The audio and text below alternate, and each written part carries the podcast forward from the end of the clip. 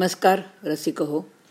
आज मैफल ह्या आपल्या पॉडकास्टचा सहावा भाग आपल्यासमोर सादर करताना मला अतिशय आनंद होतो आहे. आधीच्या पाच भागांमध्ये मी आपल्यासमोर माझी चार पुस्तकं आणि त्यातले लेख माझ्याच आवाजात सादर केले. काही व्यक्तिचित्र जी त्या पुस्तकामध्ये नव्हती तरीही ती रसिकांना आवडतील म्हणून ती पण ह्या चार भागांमध्येच मनस्वी ते यशस्वी या पुस्तकाला जोडून सादर करण्यात आली. आता जो सीझन मी आपल्यापुढे सादर करते आहे त्यामध्ये माझे अनेक लेख असे आहेत की जे कुठल्याच पुस्तकात समाविष्ट करण्यात आलेले नाही आहेत. ह्याचं कारण की ते निरनिराळ्या विषयांवरचे आणि निरनिराळ्या काळात लिहिलेले आहेत. त्यातले त्यातला जो अगदी पहिला लेख किंवा जिथे माझ्या लेखनाची सुरुवात झाली तो लेख आहे त्याचप्रमाणे वारंवार जे लेख मी लिहित आले त्यातले जे मला चांगले वाटले आणि खास आपल्यापुढे सादर करावेसे वाटले असे सर्व लेख मी या गुलदस्ता ह्या आपल्या सीझनमध्ये नवीन सीझनमध्ये सादर करते आहे. हा गुलदस्ता अशासाठी की त्याच्यात विषयांचं खूप वैविध्य आहे. एकाच विषयावरचे हे लेख नाही आहेत. माझ्या लेखनाची सुरुवातच जिकडे झाली अर्थातच मी लग्नाच्या अगोदरही वर्तमानपत्रात काम करीत असे आणि थोडंफार लिहितही असे पण ते लेखन हे वृत्तपत्रीय लेखन होतं आणि वेळोवेळी मला वाटलेल्या विषयांवर मी लिहित असे पण ते प्रसिद्ध नागपूर टाइम्स ह्या दैनिकामध्ये कधीकधी होतही असे. पण त्याला एक लेखनाचा ती माझी सुरुवात असं मला म्हणता येत नाही. उलट तो माझा एक उमेदीचा काळ शिकण्याचा काळ होता असं मला वाटतं. पण माझ्या लग्नानंतर मात्र जी माझी माझ्या अवतीभोवतीची परिस्थिती बदलली आणि ज्या एका नवीन वातावरणात मी रुळायचा प्रयत्न करू लागले त्यावेळेला माझ्या मनामध्ये अनेक प्रकारचे तरंग उठत असत आणि अनेक सुंदर सुंदर मला अनुभव येत होते. त्याबरोबर काही काही वेळेला दोन व्यक्तित्व जेव्हा एकमेकांच्या जवळ येतात तेव्हा अनेक चांगल्या गोष्टी घडतात काही गोष्टी खटकतात आणि त्याचा मनस्तापसुद्धा होतो.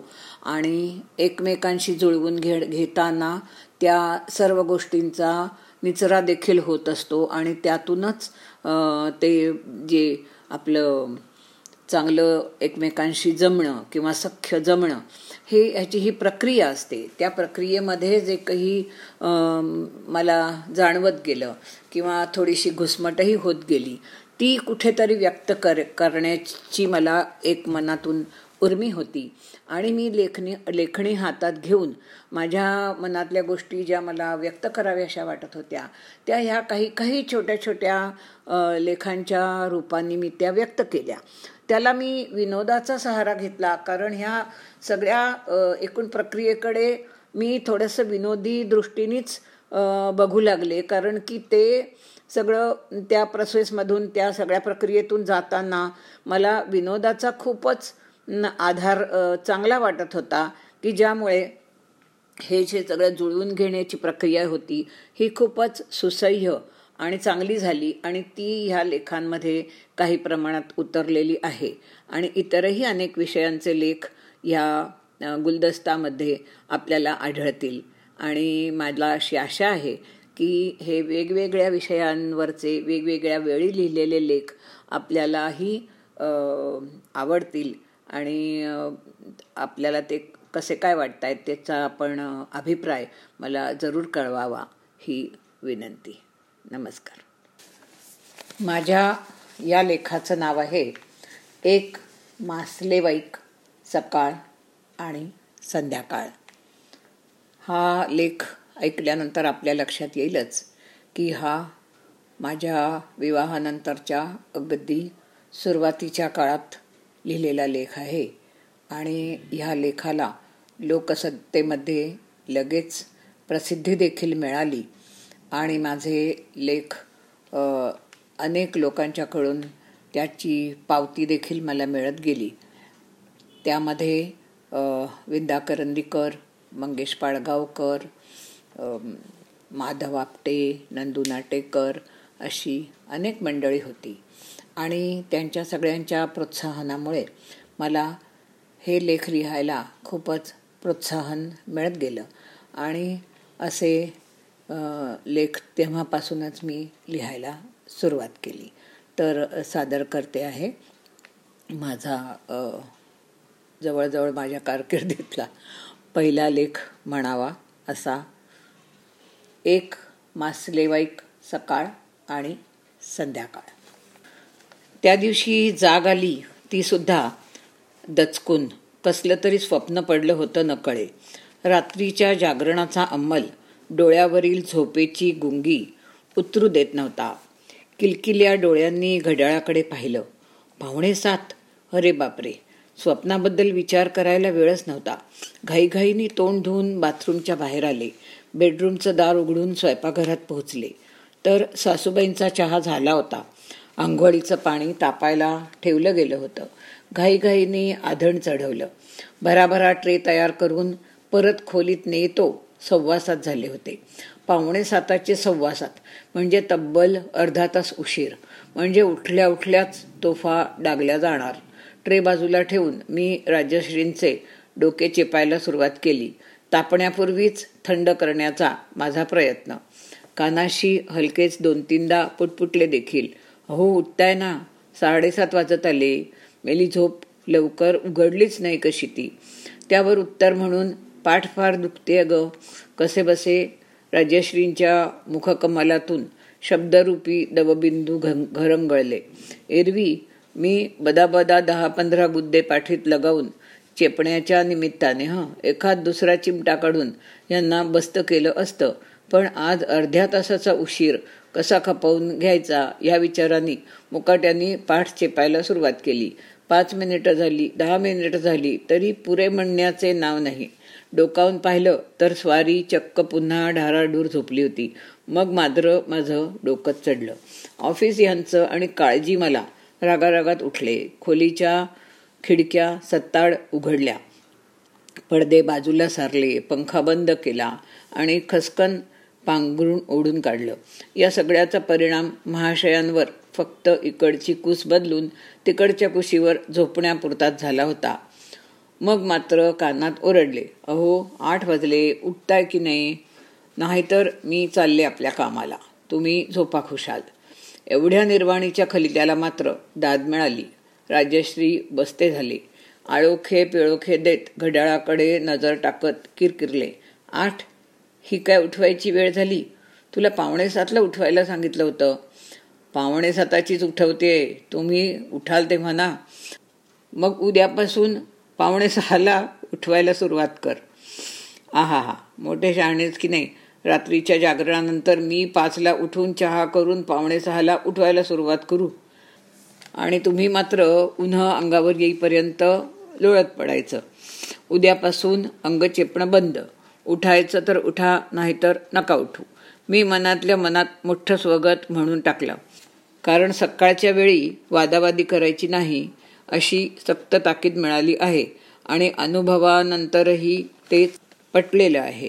संमिश्र भावनांनी ठासून भरलेलं हो एवढंच उत्तर देऊन हातात चहाचा कप टिकवला. चहा थंड काय देतेस ग? सकाळी उठल्यावर नवऱ्याला एक कप गरम चहासुद्धा देता येऊ नये ना? हद्द झाली बुवा तुमच्या लोकांची. चहा आणल्यानंतर तासभर अंग चेपून घेत लोळत पडल्यामुळे चहा थंड झाला तर तो काय माझा दोष? माझं स्वगत. हां आता आणते हं गरम करून. म्हणत पुढची सरबत्ती टाळण्यासाठी मी ट्रे उचलून खोलीच्या बाहेर पळ काढला. नंतरचा अर्धा तास. वेळच्या वेळेवर आंघोळीचं पाणी कपडे रुमाल बटणं कंगवा पर्स वगैरे वस्तू कधी ओरडण्याआधी तर कधी ओरडण्यानंतर हजर करण्याच्या धावपळीत मी व यांनी घालवला. म्हणजे यांनी ओरडण्यात आणि मी धावपळ करण्यात. शेवटी एकदाची साडेआठ वाजता स्वारी कशीबशी बूट मोजे टाय वगैरे सकट तयार झाली. माझा जीव थोडा थोडा भांड्याच्या दिशेने सरकायला लागला होता. तेवढ्यात गर्जना झाली. गीता पुस्तक कुठे आहे? कुठलं पुस्तक? ते ग समर्थांचं प्रयाण नारायण धारपांचं. आहे माझ्याकडे. त्याचं काय? काय म्हणजे काय? मला हवंय. आण लवकर. अहो पण मी वाचते ते. तू नंतर वाच. मला आत्ता हवंय. ऑफिसात काय पुस्तकं वाचायला जाता? मी ऑफिसमध्ये वाटेल ते करीन. तुला काय करायचं आहे पुस्तक आण लवकर. आज मी वाचते. तुम्ही उद्या वाचा. आण म्हणतो ना घ्या एकदाचं. म्हणत मी पुस्तक त्यांच्या अंगावर बिरकावलं. झालं. जे टाळण्यासाठी माझा सकाळपासून आटापिटा चालला होता. ते घडलंच शेवटी. ठिणगी पडली होती युद्ध भडकलं होतं वादावादीला चांगलंच तोंड लागलं होतं. घरातील तमाम जनतेचे कान आणि डोळ्यांचे कोपरे समरांगणावर एकटले होते एकवटले होते. पण मुद्रा मात्र आपण त्या गावचेच नाही आणि आपल्याला त्यात काही गम्य नाही अशा प्रकारचे भाव चेहऱ्यावर आणण्याच्या प्रयत्नात होती. पण त्या आडचं जाऊबाईंच्या गालातील खुदुखुदू हसू मला ऐकू येत होतं. धाकट्या दिराची प्रयत्नपूर्वक गळ्यात अडवलेली शीळ पण ऐकू येत होती. सासूबाईंच्या गंभीर मुद्रेच्या मागे माझ्यावरचा राग आहे की ह्यांच्या आरडाओरडीबद्दल नापसंती आहे ते मा तो मात्र सुगावा लागत नव्हता. यांची सुरू झालेली मुलाख मुलूख मैदान तोफ कशी थांबवावी व त्याहीपेक्षा तापदायक वाटणारे इतरांच्या नजरांमधले बाण कसे परतवावेत ते मात्र मला सुचेना. पुस्तक भिरकावताना क्षणभर माझा संयम सुटला होता खरा. पण म्हणून काय इतका आरडाओरडा करायचा आणि तोही चार चौघांच्या देखत शेवटी घड्याळ्याच्या काट्यानेच सिग्नल दाखवला आणि यांनी सरबत्ती आवर्ती घेतली. माझी वाट बघू नका मला घरी यायला उशीर होईल अशी शेवटची धमकी देत स्वारी घराच्या बाहेर पडली. मोठ्या कष्टाने घातलेले गंगा यमुनांचे बांध फुटून आता पूर लोटणारसं वाटल्याबरोबर मी खोलीकडे धाव घेतली. दार बंद करून घेतलं आणि उशीच्या कुशीत तोंड लपवलं. हळूहळू आवेग ओसरले उमाळे मंदावले अश्रूही आटले. पण डोक्यातील संताप मात्र कमी होईना. खरोखर आपल्या भावनांची ह्यांना काही कदरच नाही.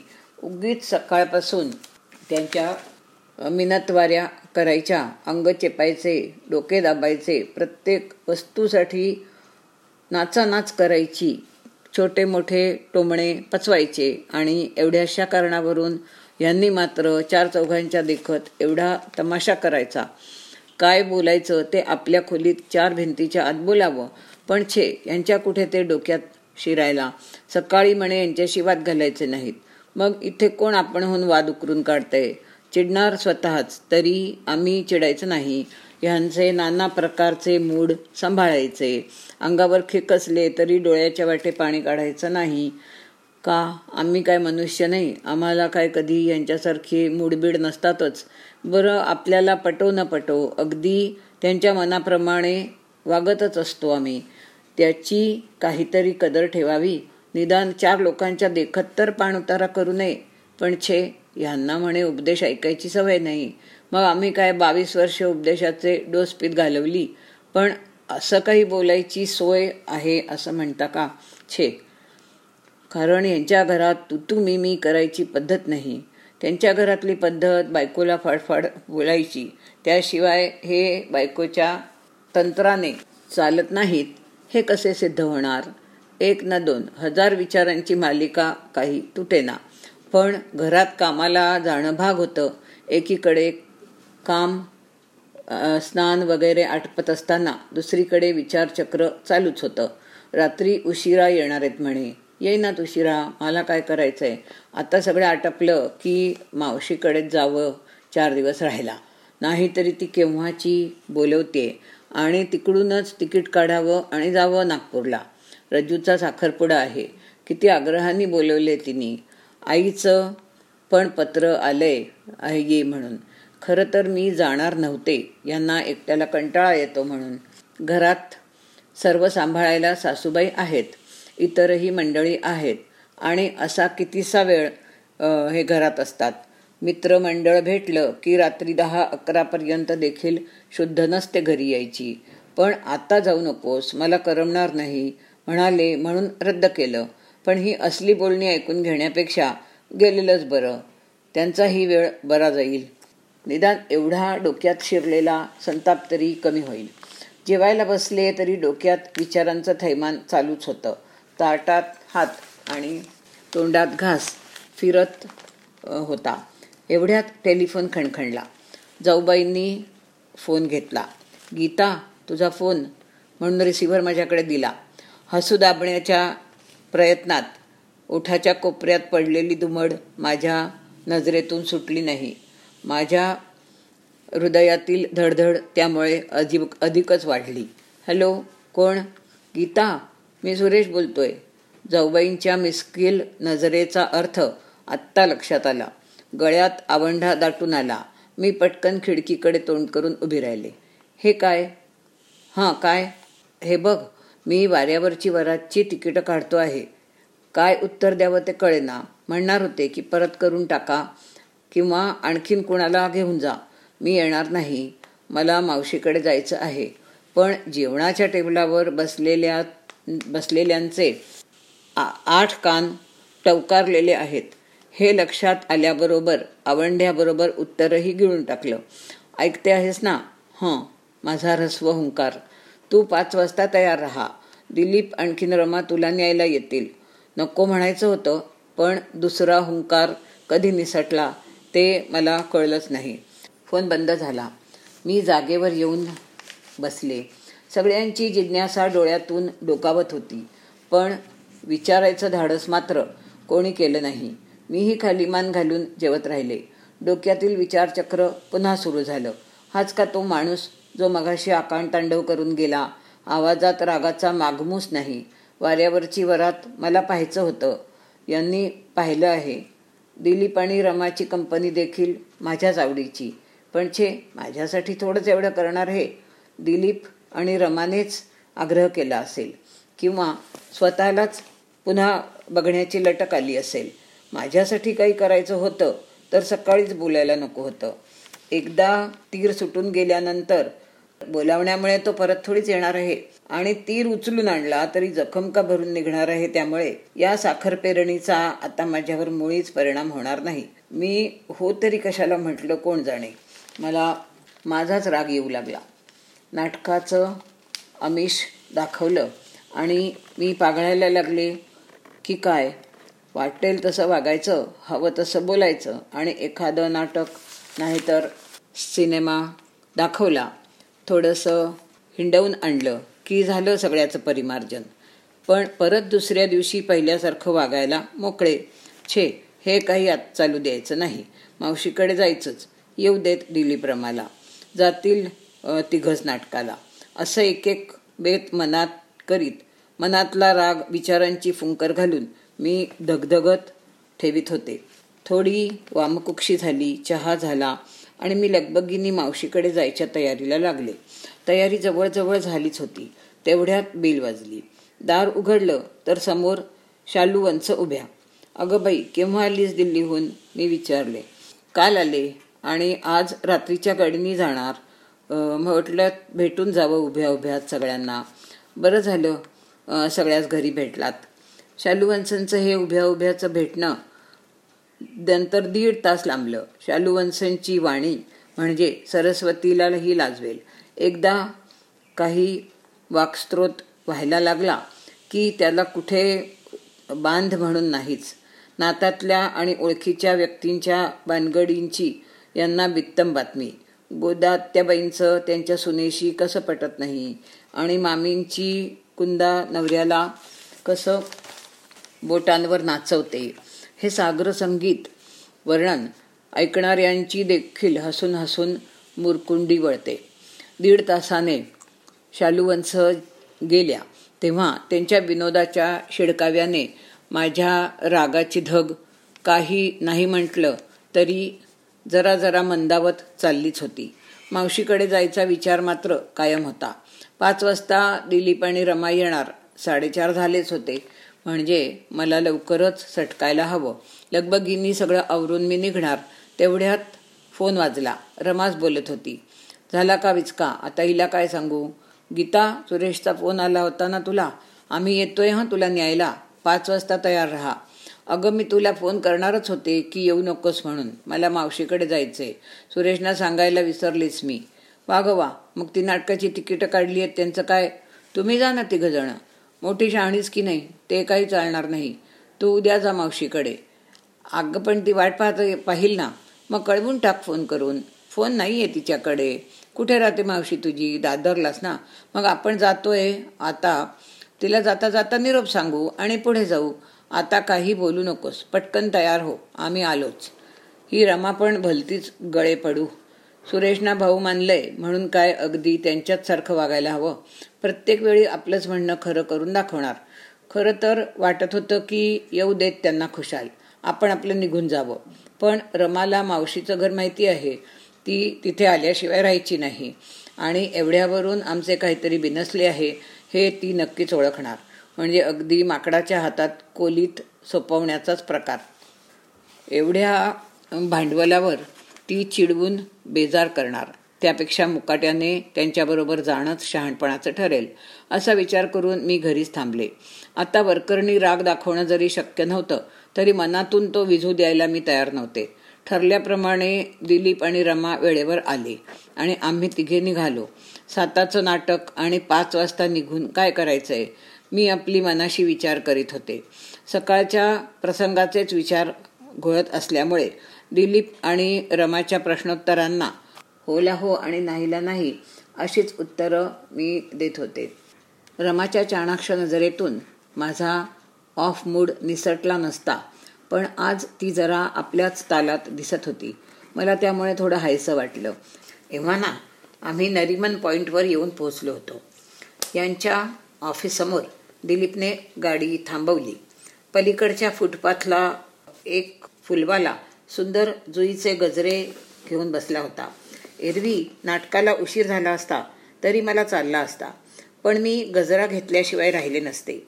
आज भरपूर वेळ असूनही मला उतरण्याची इच्छा होईना. एवढ्यात हे लगबगिनी ऑफिसच्या बिल्डिंगमधून बाहेर पडताना दिसले. आमच्या गाडीकडे यायला निघाले. तेवढ्यात यांचं लक्ष गजरेवाल्याकडे गेले. ते तसेच घाईघाईने रस्ता ओलांडून पलीकडे गेले. मोठे मोठे तीन गजरे विकत घेतले. एक मला एक रमाला व एक गाडीत समोर आरशाला लटकवून दिला. सगळं वातावरण जुईच्या प्रसन्न सुगंधाने भरून गेलं आणि मनातल्या रागाला न जुमानता स्मिताची एक लहर माझ्या चेहऱ्यावर उमटलीच. यांनी तेवढीच नेमकी हेरली आणि माझ्या नजरेत नजर मिळवून आपलं खास मधात घोळलेलं आणि पोल्सनमध्ये तळलेलं स्मित करीत जणू मला सांगून टाकलं की आता विसर सगळ्या सगळ्या सकाळचं. तुझ्या खुशीसाठी बघ मी किती झटतोय ते. पण एवढ्या सहजासहजी माझा रुसवा सोडायला मी तयार नव्हते. मी खिडकीबाहेर नजर वळवली. साताचे नाटक असताना इतक्या अगोदर आम्ही का निघालो त्याचा मला आता उलगडा झाला.